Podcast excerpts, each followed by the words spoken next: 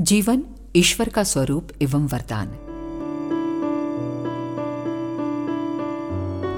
जीवन मनुष्य के लिए ईश्वर का सर्वोपरि उपहार है। इसकी गरिमा इतनी बड़ी है जितनी संसार में अन्य किसी सत्ता की नहीं। इसलिए इसे ईश्वर के समतुल्य माना जाए तो इसमें कुछ भी अतियुक्ति न होगी।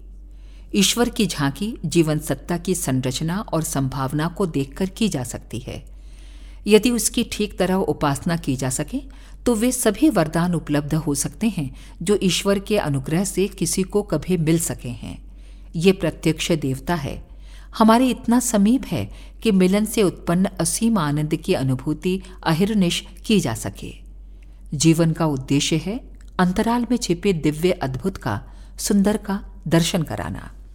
उस ईश्वरीय जीवन के साथ जोड़ देना, जो इस ब्रह्मांड की आत्मा है पूर्ण है और वो सब है, जिसमें मानवीय कल्पना से भी अधिक सौंदर्य का, सुख का सागर लहराता है। ईश्वर को समझना हो तो जीवन को समझो। ईश्वर को पाना हो तो जीवन को प्राप्त करो। हम जीवन रहित ज़िंदगी जीते हैं। इससे आगे बढ़ें, गहरे घुसें, निर्मल बने और उस महान अवतरण को प्रतिबिंबित करें। जो प्रेम के रूप में, आत्मसत्ता के अंतराल में, आलोक की एक किरण जैसा विद्यमान है।